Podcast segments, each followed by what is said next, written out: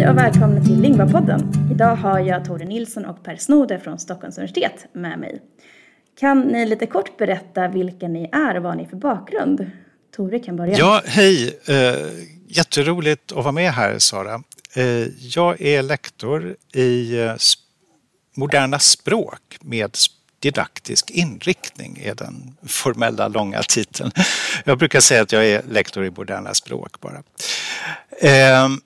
Jag har jobbat på Stockholms universitet sedan 2012. Jag jobbar med lärarutbildning. Jag är utbildad språklärare i botten i engelska och tyska och har jobbat som framförallt engelsklärare under ganska många år. Både innan jag kom in i universitetsvärlden och parallellt med den. Och nu intresserar jag mig mest för, ska vi säga, kognitionsprocesser hos lärarstudenter och lärare som då berör just det här gränssnittet mellan fokus på form i en kommunikativ språkundervisning kan man säga. Okej, tack. Jag tänker vi återkommer nog till några av de temana senare i podden. Okej, och Per, vem är du? Ja, jag är kollega med Tore på Stockholms universitet. Jag är lektor i språkdidaktik, inriktning engelska. Och jag är också språklärare i engelska, franska, italienska och har arbetat på högstadium och gymnasium. Och sen har jag doktorerat i engelsk språkdidaktik och blev klar för 3,5 år sedan. Och mitt forskningsintresse framförallt kretsar fortfarande kring också ordinlärning och ordkunskap. Och jag har gjort klassrumstudier om hur undervisning kan främja inlärning av kollokationer. Vi kommer komma tillbaka till det, vad det är. Och jag är också väldigt intresserad av att samarbeta med språklärare och sådana här samverkansprojekt ligger mig varmt om hjärtat. Tack så mycket. Jag har läst att ni är med i ett forskningsprojekt som kallas Word Up. Kan ni berätta lite mer om det? När jag doktorerade så läste jag väldigt mycket litteratur om ordinlärning i ett andra språk eller främmande språk.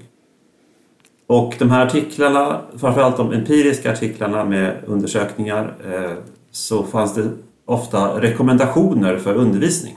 Och det fanns implikationer för undervisning. Nästan varenda artikel har någon sektion eller avsnitt som handlar om vad betyder det här för undervisning i språk. Men jag undrade, vem är det som läser de här implikationerna egentligen? Om det finns massa viktig information för språklärare så skulle den behöva nå ut till dem. Så att med den här bakgrunden så har Tore och jag och en kollega från Belgien som heter Fanny, vi har tillsammans skapat ett samverkansprojekt kan man säga, eller samarbetsprojekt mellan språklärare och forskare och lärare på lärarutbildningen kan man säga. Och vi har då jobbat med, alltså titeln är Word Up för att det handlar om hur man kan utveckla ordförrådet hos eleverna med hjälp av olika teoretiska begrepp som vi har använt. Så det är ett projekt som bygger på att få till en dialog mellan språklärare och språkinlärningsforskare. Och Tore kanske kan säga lite mer om det.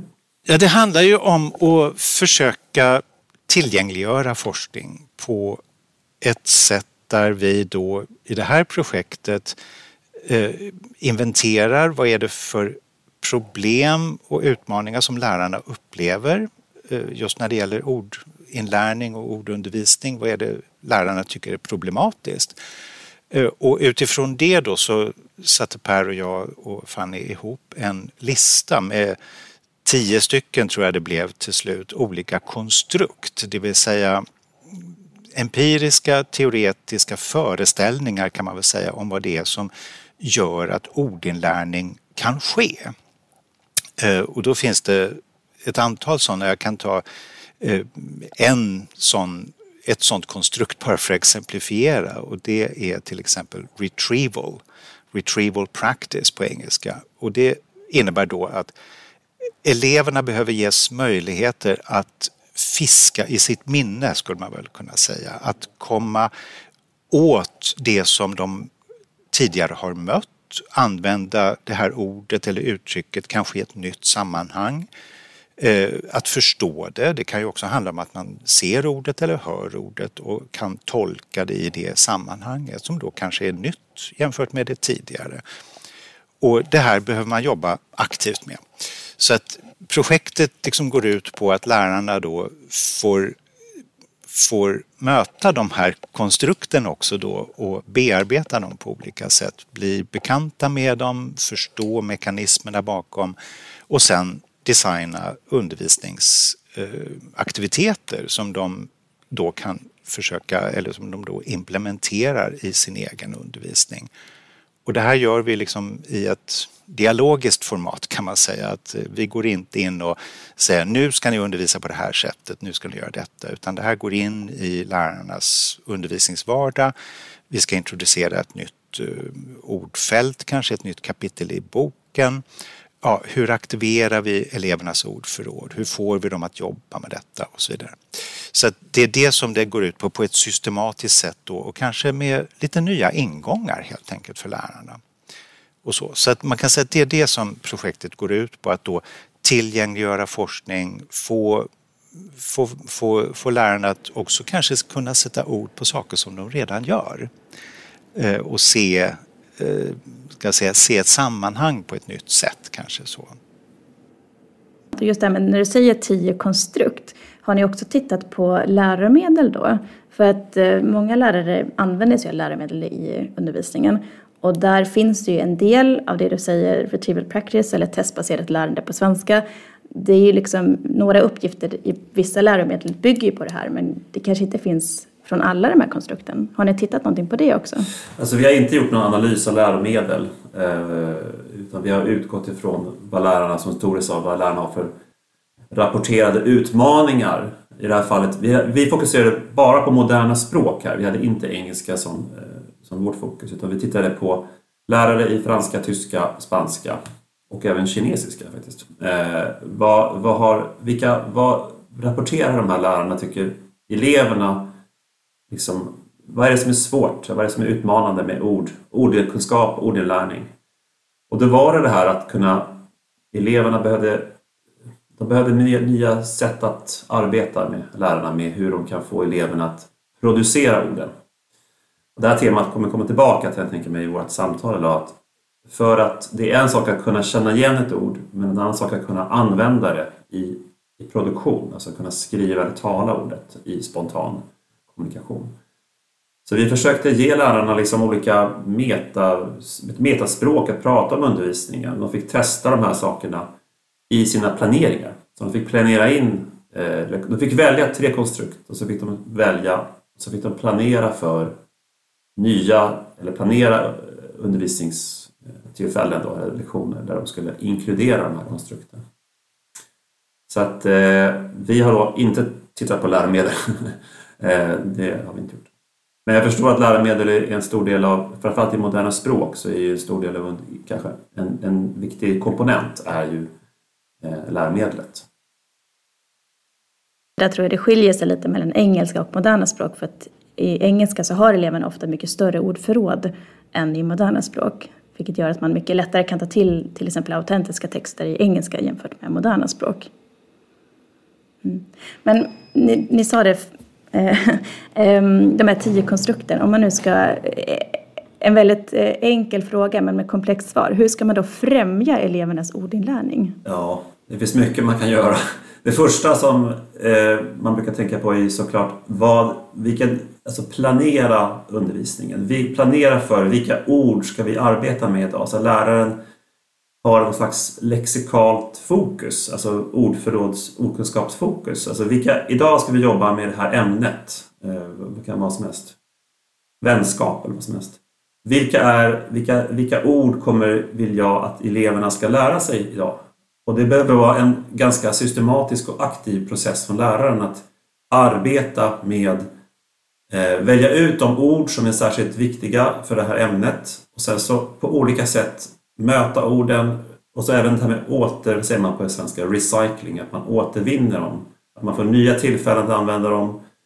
Att det krävs en medveten och systematisk och aktiv planering för att fokusera på orden.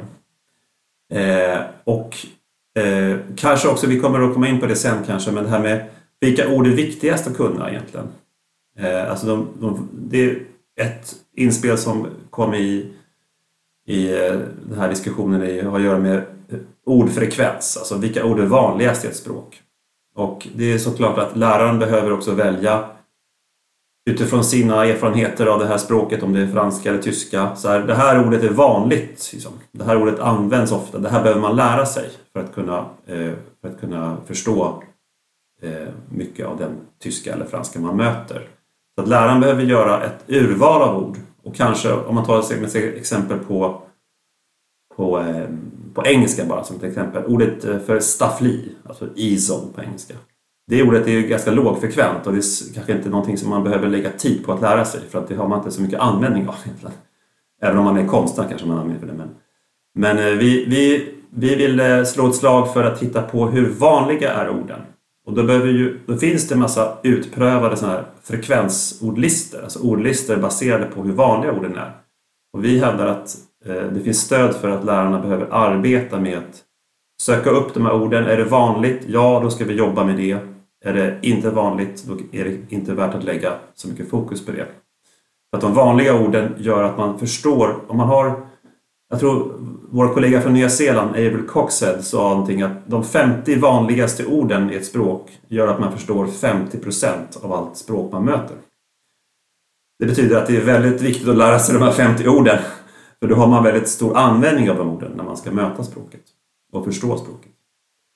Det här kanske inte är en tradition i svensk skola att jobba med ordlistor och frekvensbaserade ordlistor, men vi tror att det behövs inkluderas i undervisningen. Det var ju faktiskt så att det fanns en sån tradition förr i tiden.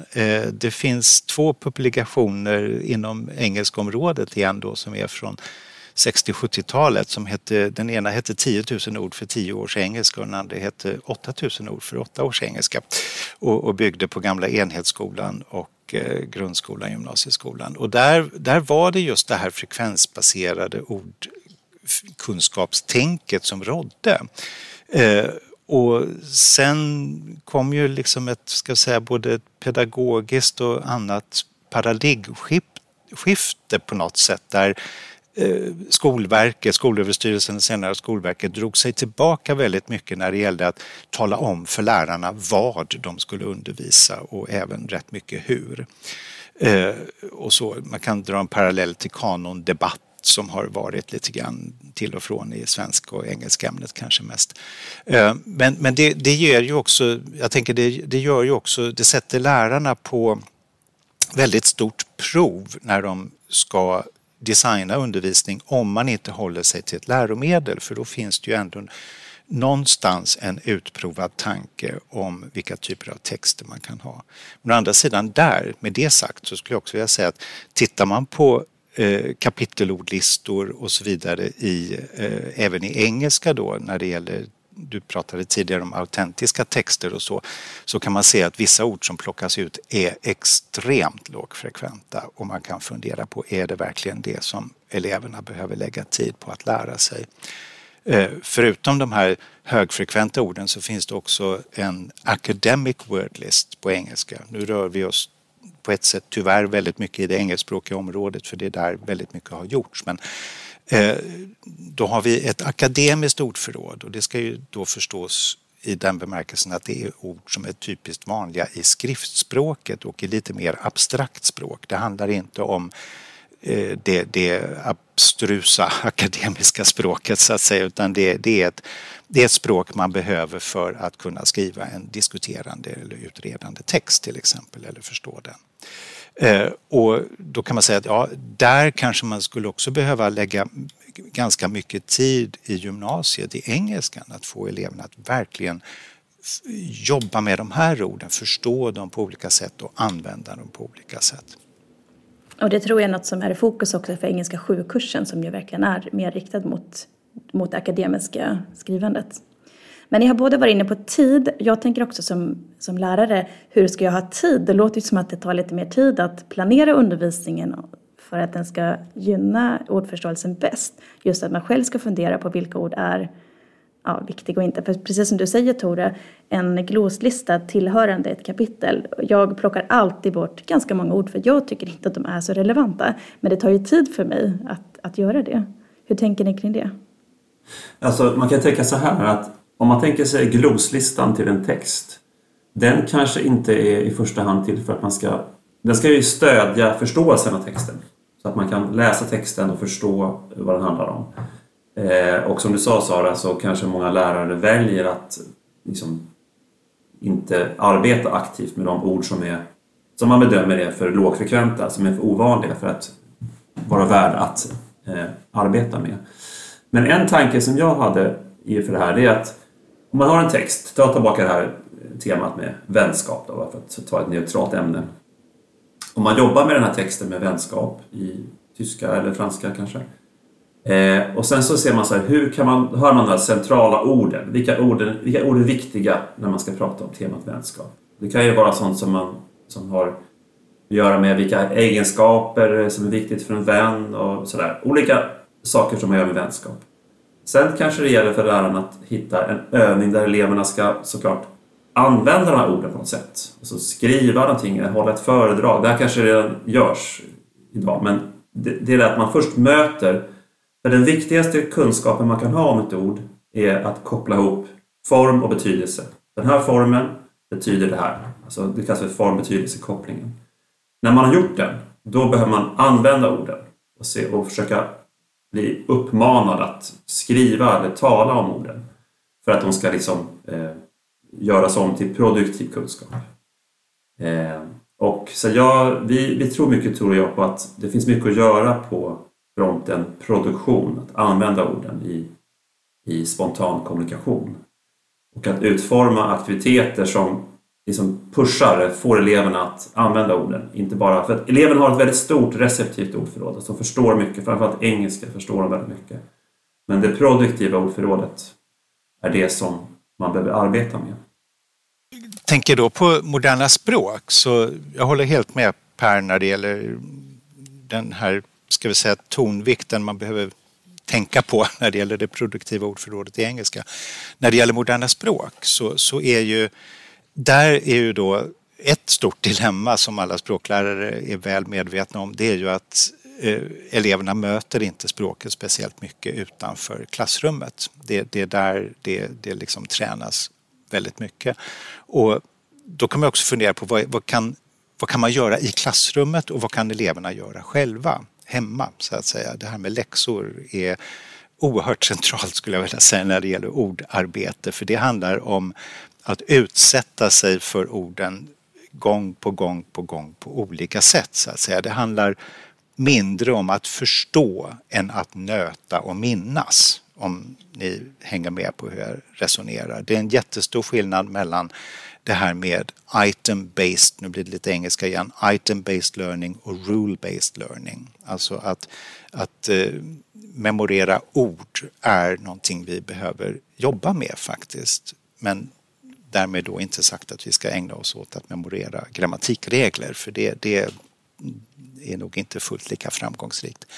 Men jag tänker, ett sådant sätt att till exempel öva reception, alltså att få eleverna att möta språket på olika sätt då, och samtidigt engagera dem i en meningsfull uppgift. Om vi tar det här vänskap som Per säger, så är det en sak skulle kunna vara att ha ett antal adjektiv för hur vänskap kan se ut eller någonting sånt här. Man ska vara snäll, man ska vara hjälpsam, man ska vara schysst, trofast. Här kan vi komma in på väldigt mycket. Och då kan man ju be eleverna till exempel att rangordna de här adjektiven. Att säga vad som är viktigast, till exempel. Och man kan be dem komma överens, eller de ska liksom kunna argumentera för sin lista och så här. Det innebär att de nöter de här orden många gånger under kanske 10 minuter eller 15 minuter när man ber dem jobba med detta. Det kanske inte i det läget produceras så förfärligt mycket språk, men den här nötningen av en receptiv färdighet och att se dem, säga dem naturligtvis på målspråket, många gånger, det bäddar ju och bygger en grund för att de sen kommer ihåg dem också. Sen kan man då förstärka detta med plugg, med ordlådor, med flashcards, med olika saker så, som de då kan göra hemma. Sitta och plugga ord på lektionen är väl ganska mycket slöseri med tiden, skulle jag säga. Men att i meningsfulla sammanhang där innehållet är och kommunikationen är i fokus, jobba med de här orden på olika sätt. Det tror jag är oerhört viktigt för att stärka form och betydelse, kopplingen då mellan ordets form och vad de betyder. Alltså nu sätter du fingret på någonting. Tore som introducerade det här som vi har jobbat med senaste tiden, nämligen att arbeta med uppgifter. För att som Tore sa här, om du ber eleverna, om de först gör formbetydelseskopplingen, de förstår de här adjektiven, vad de betyder, på, de kan liksom koppla ihop gentil, alltså att det betyder snäll på franska. Då är de kapabla att sen börja, om man ger dem en uppgift som, där fokuset är att försöka lösa uppgiften.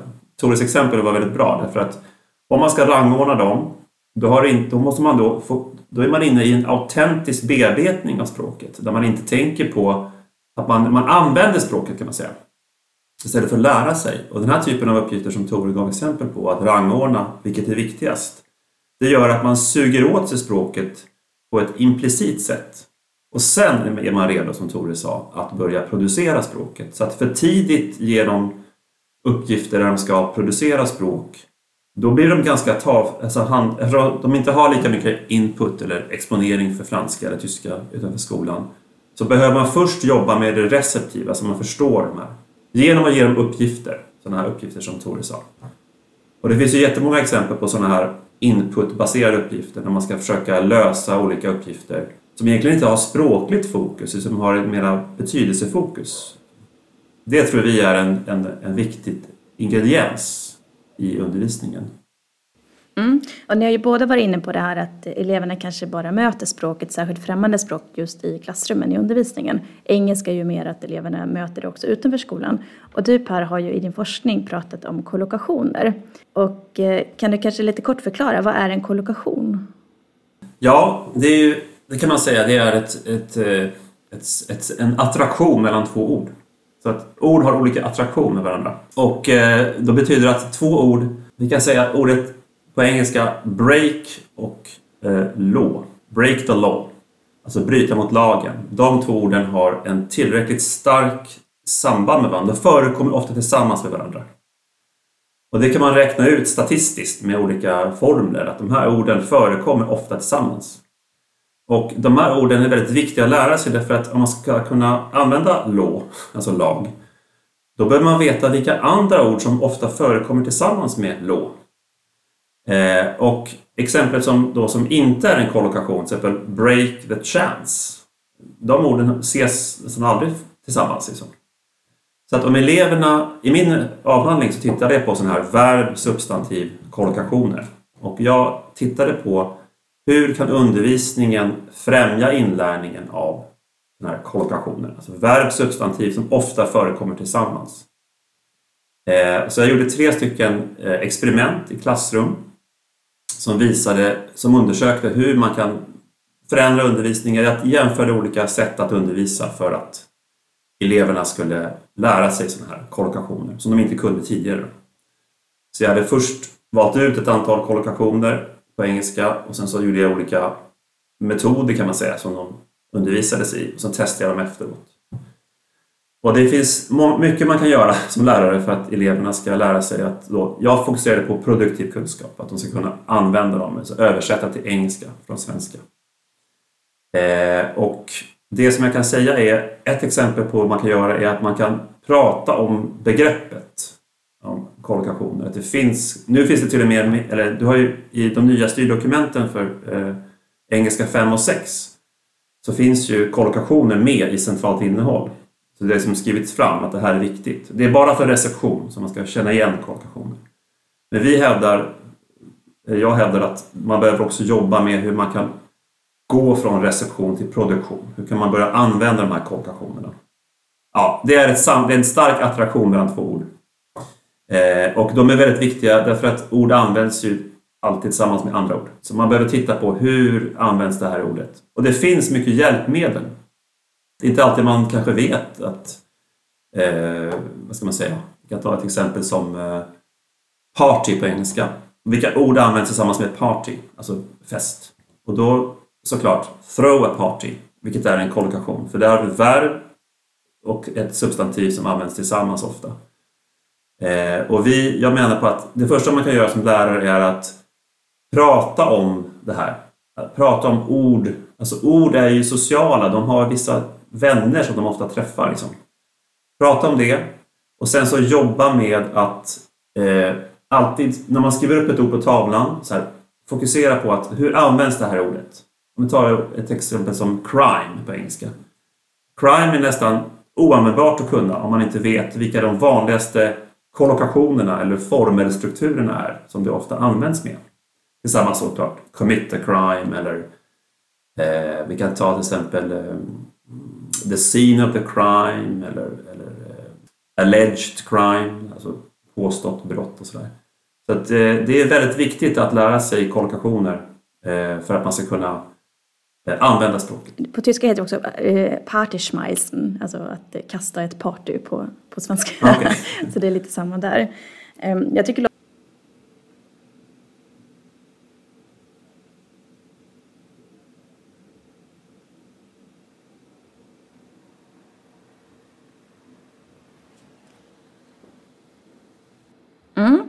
vi går in lite på övertid, men jag tänker vi kör på så får det bli ett extra långt avsnitt för det är så himla intressant det vi pratar om tycker jag. Okej, nu har vi pratat om ganska många olika saker. Finns det någonting jag som språklärare kan ta med mig in i mitt klassrum redan imorgon? Jobba aktivt varje lektion med att utveckla elevernas ordförråd. Titta på vilka ord ska idag... Det kan verka lite främmande från en kommunikativ språkundervisningshorisont att jobba så medvetet och systematiskt med att bygga upp ord och kanske inte riktigt rimmar med en syn på att språk ska användas och det ska vara meningsfullt. Men den nötningen och det systematiska arbetet och att se hur ord kombineras med andra ord, det är avgörande. För att jag skulle vilja citera Mr. Milton, James Milton, som säger att words are the basic building blocks of language and without them there is no language. Så att man behöver verkligen arbeta med ord och ordförråd. Om jag får bara haka på det Per säger så tänker jag den här motsättningen som vi ibland kanske bygger in mellan ett kommunikativt undervisningsparadigm och fokus på form tycker jag är väldigt olycklig. Målet naturligtvis med vår språkundervisning är ju att eleverna ska kunna använda språk och kommunicera på olika sätt. Och då måste de få göra det väldigt mycket i undervisningen också. För det kommer inte av sig självt. Men att bygga en språkutveckling, framförallt om vi pratar om ord, på bara det här som Per tidigare kallar för incidentell inlärning. Alltså att man snappar upp ord vart efter man eventuellt möter dem och så. Det är en väldigt ineffektiv metod. Det är en väldigt ineffektiv ordinlärning och den är väldigt sporadisk på något sätt. Och så. Det blir ord som av någon anledning står ut för eleverna eller liksom de hajar till för. De fastnar. Men allt det andra riskerar att gå under radarn. Så där behöver vi som lärare då just göra en sån här fokus på form mycket medvetet och säga till eleverna också att det här är de 10, 12, 15, 20 vad det nu är orden som vi ska jobba med idag. Förutom att säga att ja, ni ska lära er det här och det här eller vi ska göra detta och detta så är det de här orden som är fokus. Då ser eleverna också att nu finns det ett fokus här. Så det tror jag, och de här två sakerna behöver inte stå i motsats till varandra. Man kan ändå ha en kommunikativ språkundervisning med ett medvetet fokus på form. Det tycker jag man kan ta med sig direkt in i det man gör oavsett nästan hur man undervisar. Tack, och jag tänkte precis som du sa Per, vi behöver ju orden för att kommunicera och därför behöver vi också bygga upp ett ordförråd som vi kan använda för att kunna kommunicera. Tusen tack för att ni var med. Tack för att vi fick vara med. Tack så mycket för att vi... Och tack för att ni har lyssnat. Ni hittar extra material i form av undervisningstips och material för kollegialt lärande på vår hemsida. Och så ses vi om en månad.